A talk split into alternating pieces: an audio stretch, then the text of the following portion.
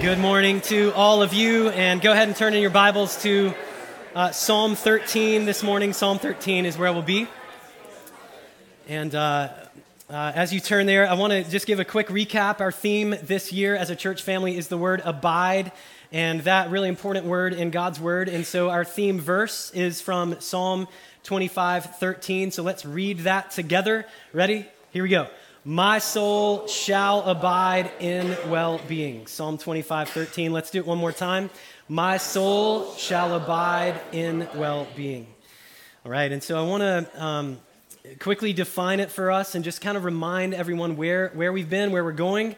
So we are defining abide this way your life, staying the night in the goodness of God.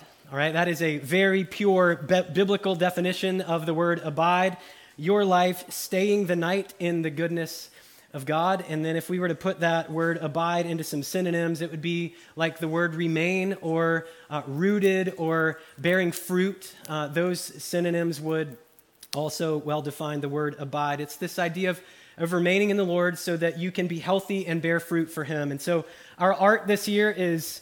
Is this that Kate Horton designed? She's great, and so thankful for her and her vision for these things. So we think about our lives and our minds and our emotions and our feelings and our world, all of that being somewhat chaotic, or not somewhat chaotic, chaotic, right? Let's just be honest. And so there's things going in all sorts of different directions all the time, and then and then out of that can come this abiding presence with the Lord.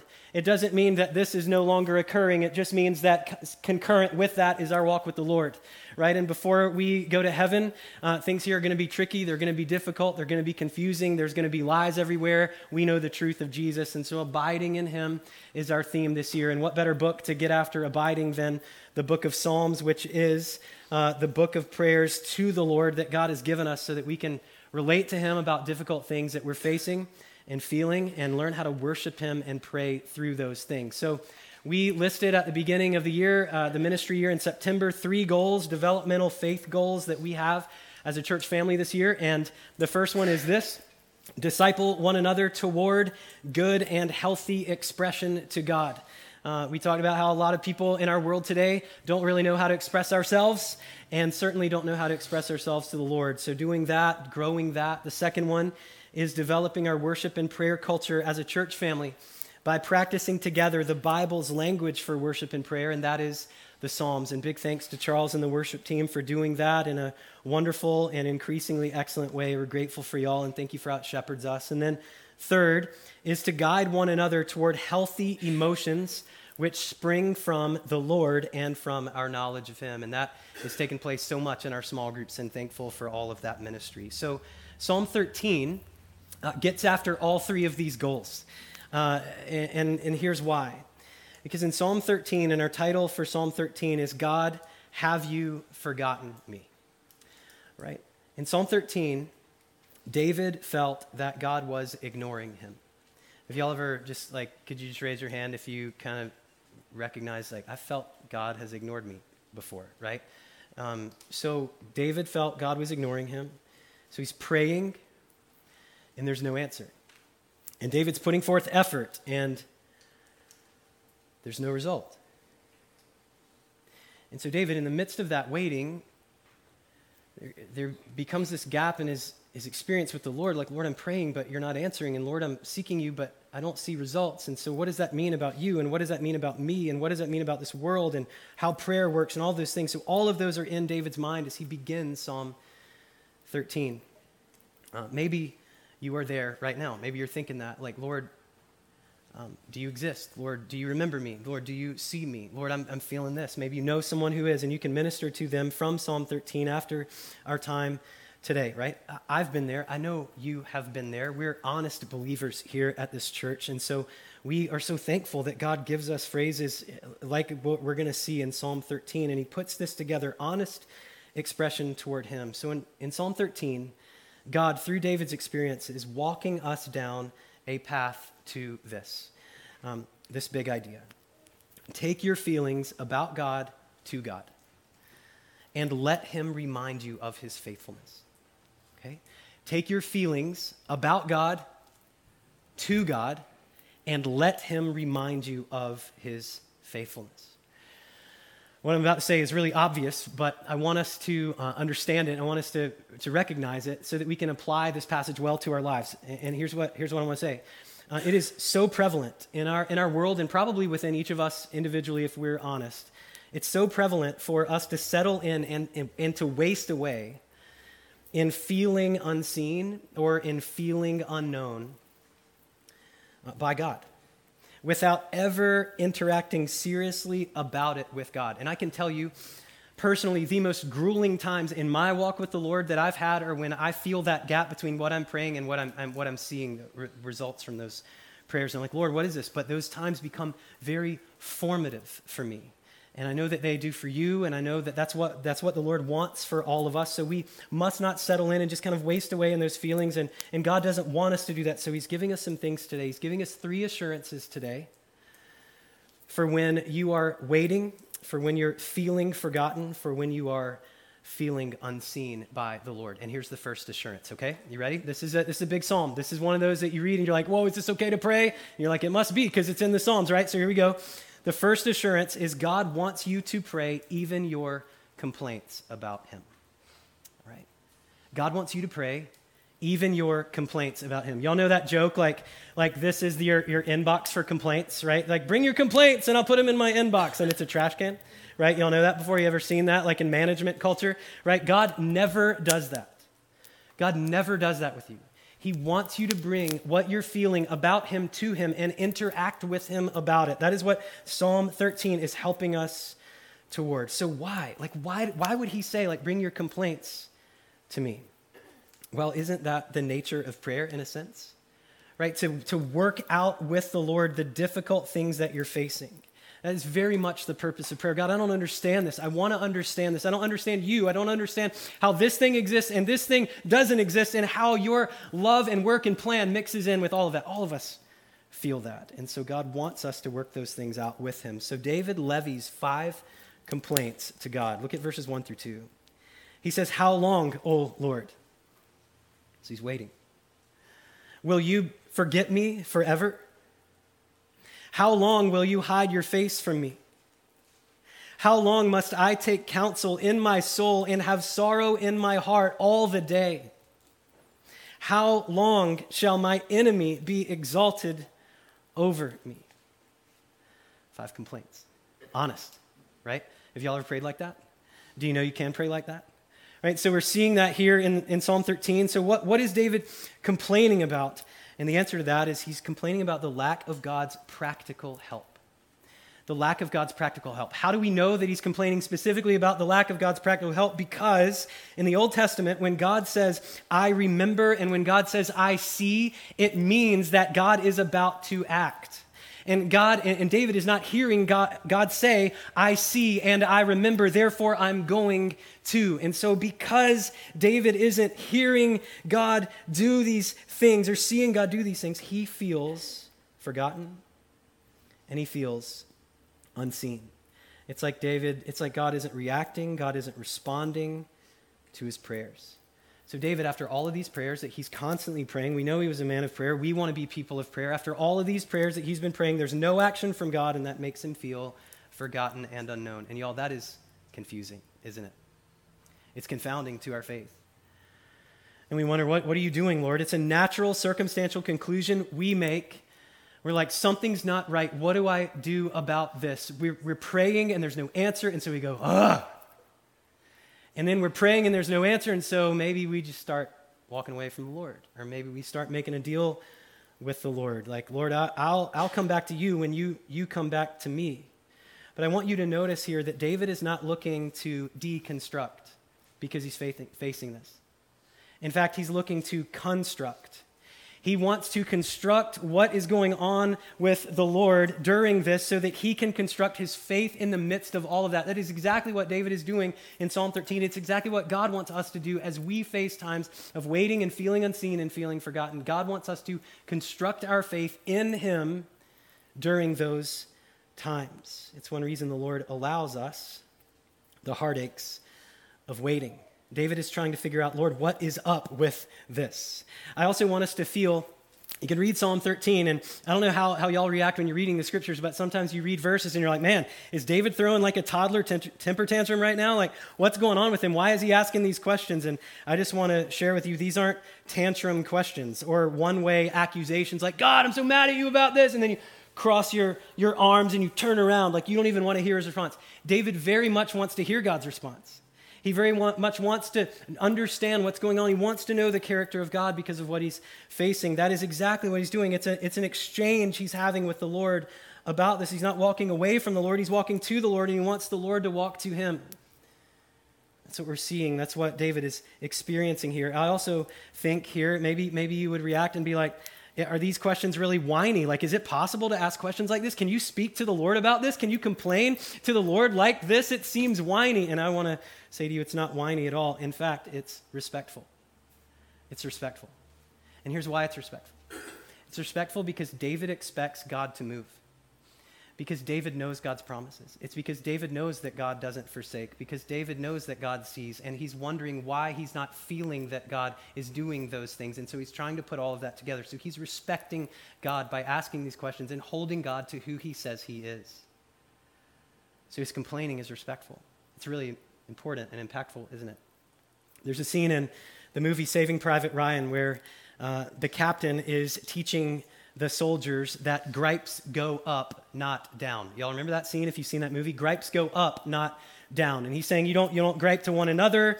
Uh, you don't gripe about your commanding officer. Uh, you, you gripe up, right? You gripe up. You take your complaints up. And so thinking about that illustration in that moment and applying it here, if you gripe to yourself about God, that's not up. If you gripe to others about God. That's not up either. And if you, uh, if you let others gripe to you about God, that's not up for them. So, what we've got to do here, and what we're seeing the Lord show us through David's example here, is we gripe to God about God, and then we open our minds and hearts to let Him sort it out for us right? You, you take your complaint, you take the thing that you're feeling that doesn't make sense to the Lord, you take it to Him, and you let Him sort that out for you. And that, by doing that, is wonderfully respectful to the Lord because you recognize who He is and you recognize what you're not. What you're not capturing about it, and you're saying, Lord, I, would you connect the dots for me? Would you connect the dots for me? So, so three assurances today for when you're waiting, feeling forgotten or unseen. The first thing is God wants you to pray even your complaints about Him right? The second one is this God's promises abide even when you can't see the timeline. God's promises abide even when you can't see the timeline. And this is the hardest thing, right? Like, Lord, I, I think what you, what I want to happen should happen right now. And God's like, I've got a different plan. And you're like, I want to see the plan. And he's like, I'm not going to show you the plan, right? And so, and so you're, you're struggling with, Lord, I, I read your word. I know your promises. Jesus, we want you to come back like yesterday, like the minute ago. But for some reason you haven't. And we see all these difficult things happening. And why? Why? And so we've got to remember as believers that God's promises abide even when you can't see the timeline from verses 3 and 4, right? We on the one hand, believe God's promises, which is awesome, and we absolutely should. But on the other hand, sometimes we don't see them be delivered in the timeline that we would prefer. And so we struggle in that in between. So, what does David do? What does David do as he is impatient, in I think a godly way, about God not answering his prayers? What does David do? He prays more. He keeps praying. David keeps praying. So he's praying three and four. And he, these are the things that he's been praying that he's, he's continuing to pray. Verses three, this is, the, this is the core of his prayer. He's praying more and more according to God's promises. Three and four, they say, Consider and answer me, O Lord my God. Consider and answer me. Light up my eyes, lest I sleep the sleep of death. It means like pour your favor on me, Lord. I don't want to I don't want to physically die at the hands of my enemies. Verse 4, lest my enemy say I have prevailed over him, lest my foes rejoice because I am shaken. What David is facing is certain death, again, from a different enemy than we saw in Psalm 3. It's a different enemy. These are the, these are the enemies of the world's voices and evil around him and wickedness, as we've seen uh, through uh, Psalms 9 through Psalm 14. and he's still facing it and the problems aren't going away and he's like lord why do these problems keep existing? Why are your enemies so loud? Why aren't you silencing them? Why are you letting them get so close to killing me over and over and over? They think they're more powerful than me. They think they're more powerful than you and god i'm not okay with that. And so david's praying these promises even though he doesn't see god's timeline right he's got a fist in one hand like god why haven't you done this and he's got a fist in the other hand like God, I'm holding on to your promises. God, why haven't you done this? And God, I'm holding on to your promises. And what David is trying to do in prayer is unite those things God's promise and God, I need you to do this. God hasn't forgotten David. God does see David, and David desperately wants to feel that and understand that in the midst of the depths of what he is facing. So, so what he's praying here, he's uniting. He's, he's like, he's playing the matching game between, between his pleas to the Lord and between promises. All right. Y'all, y'all remember the matching game? Like, my kids are awesome at this. I was always terrible at this game, especially if the cards are on an ottoman. All right. I don't know why. It's just like the uneven surfaces. It just messes with my eyeballs. I don't know. All right. So, like, you got all these cards, like, you got 60 cards, and there's two matches until you flip them over, and then you try to memorize what was where. And it's just a nightmare for my brain. I can't do that. When it gets down to like 10 cards, I'm awesome at it, all right? But 60, terrible at it. So, what David's doing is he's pray, playing the matching game between his pleas to the Lord and God's promises. And, and, and we've got to have a match with our asks and God's promises. Y'all realize that, right? Like, if there's not a match, then let's not be praying it. Y'all with me on that? Like, there's got to be a match. And so, so, what David is doing is he's connecting his prayers with God's promises. And I think, honestly, he's going through the difficulty of considering, like, man, I, God, I, these are my desires, but are they your desires? Because if they're not your desires, then I'm not going to pray these things, but they are your desires, so I'm going to pray them. He's doing that work. And so there's even this refining that's happening for him in Psalm 13. So, so here's what he's praying in, in essence, right? He's, he's praying, God, they're, they're trying to kill me. But I know from your promises that you have things for me to do, so God, would you preserve me? He's linking his plea with God's promise.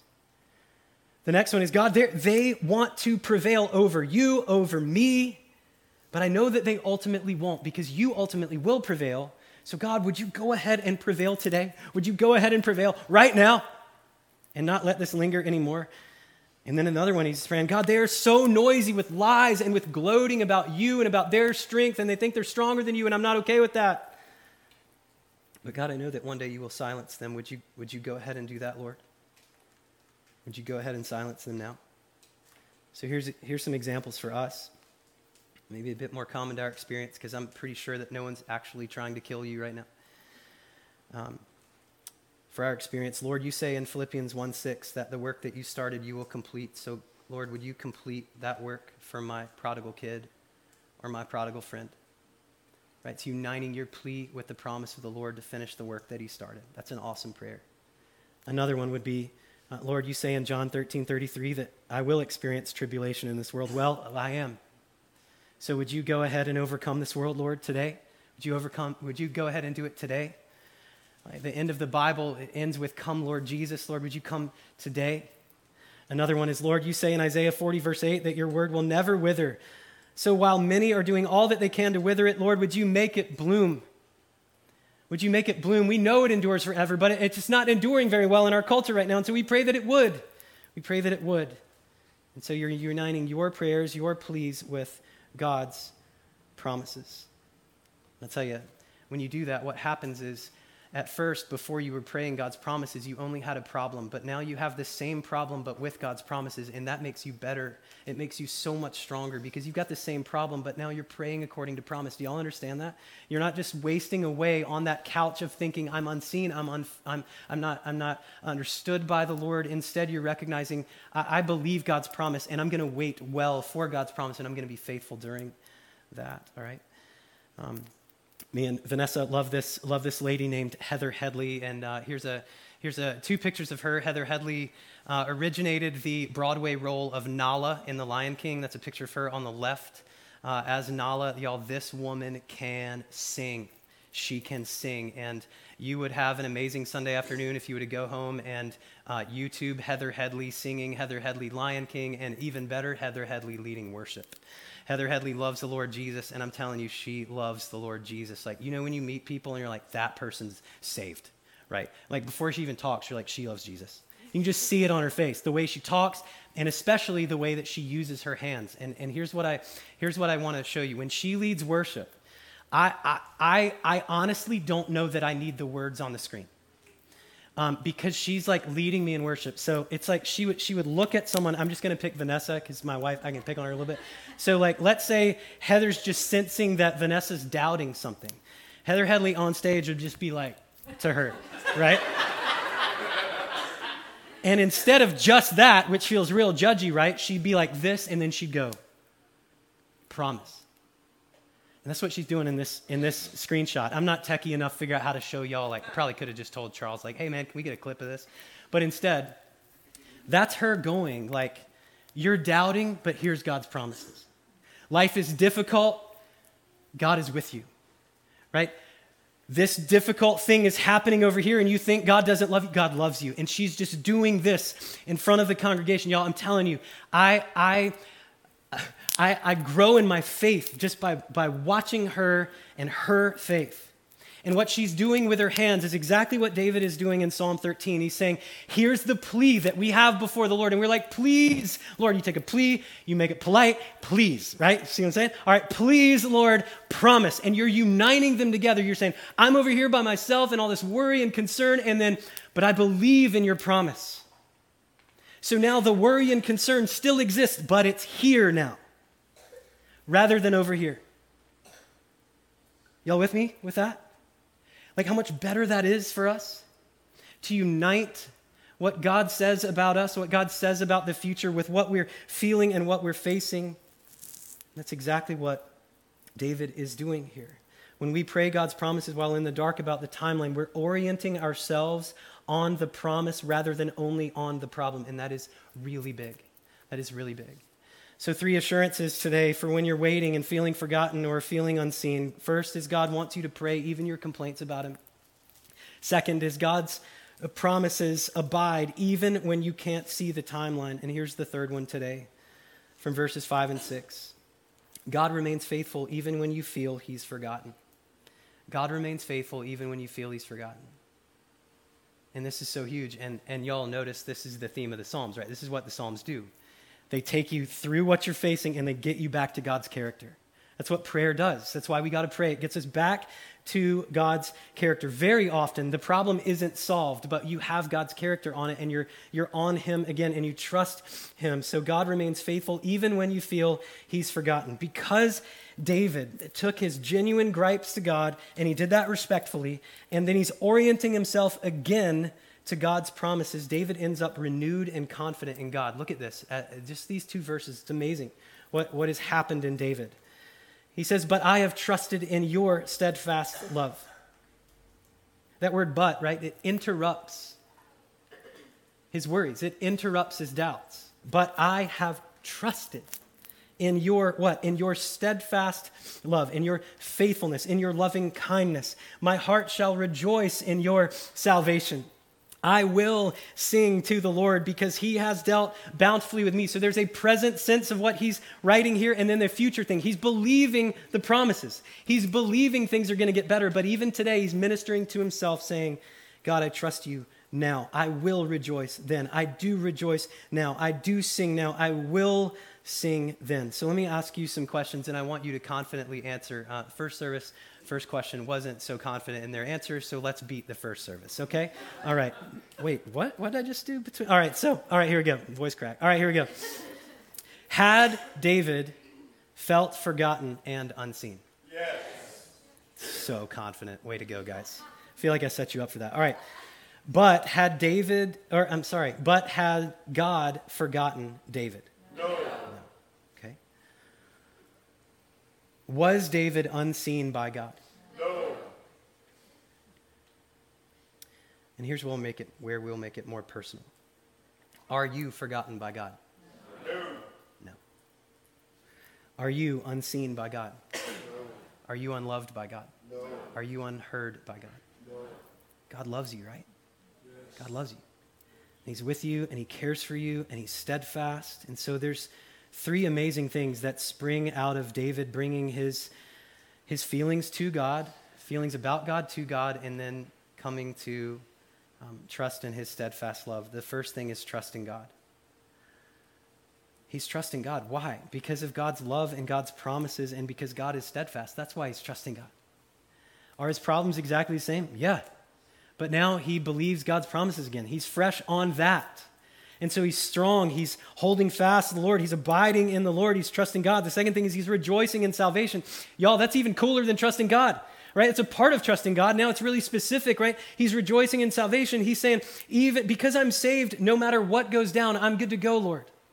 He's rejoicing in his salvation. Even if he is killed, he's saved. It is well with my soul. Rejoicing in salvation. And he's saying, I will rejoice in salvation no matter what goes down heaven is ahead for me. And then verse, and then the third one is gratitude to God. Is that's the next result. And y'all, he's thankful. You realize how profound that is? The first five questions of the psalm were, How long, O Lord? And at the end of the psalm, he's grateful, but God hasn't given him anything other than the assurance of God's character. And he's thankful. He's grateful. That's so profound. Some of the things we're praying for are we're not gonna we're not gonna get, right? Many of the things that we pray for, we will.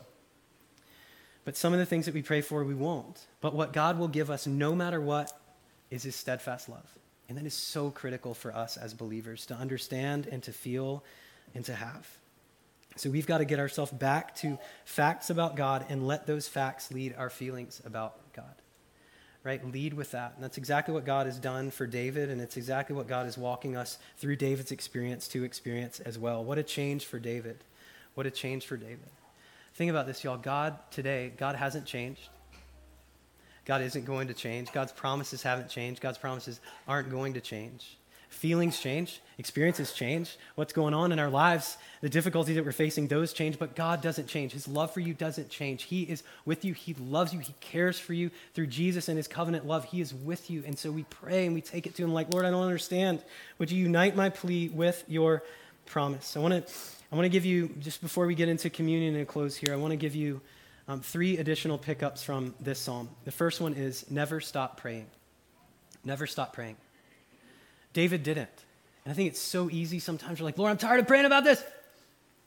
I prayed about it so much, I don't see any answers. Just going to pray about something else. Never stop praying. The second one is reminder is more common than eureka. And here's what I mean by that so often we pray and we're like, Lord, give us the answer, give us the silver bullet, give us the sneaky way to get through this. But what does God give David? He gives him reminder about God's steadfast love. And we got to recognize that the common thing that God is going to give us in prayer is a reminder of his character. Reminder is more common than eureka. And then last, value God's peace within as a primary provision. Again, we want the provision to be the answer to prayer or that big amazing thing where the enemies are just like poof and they're gone right?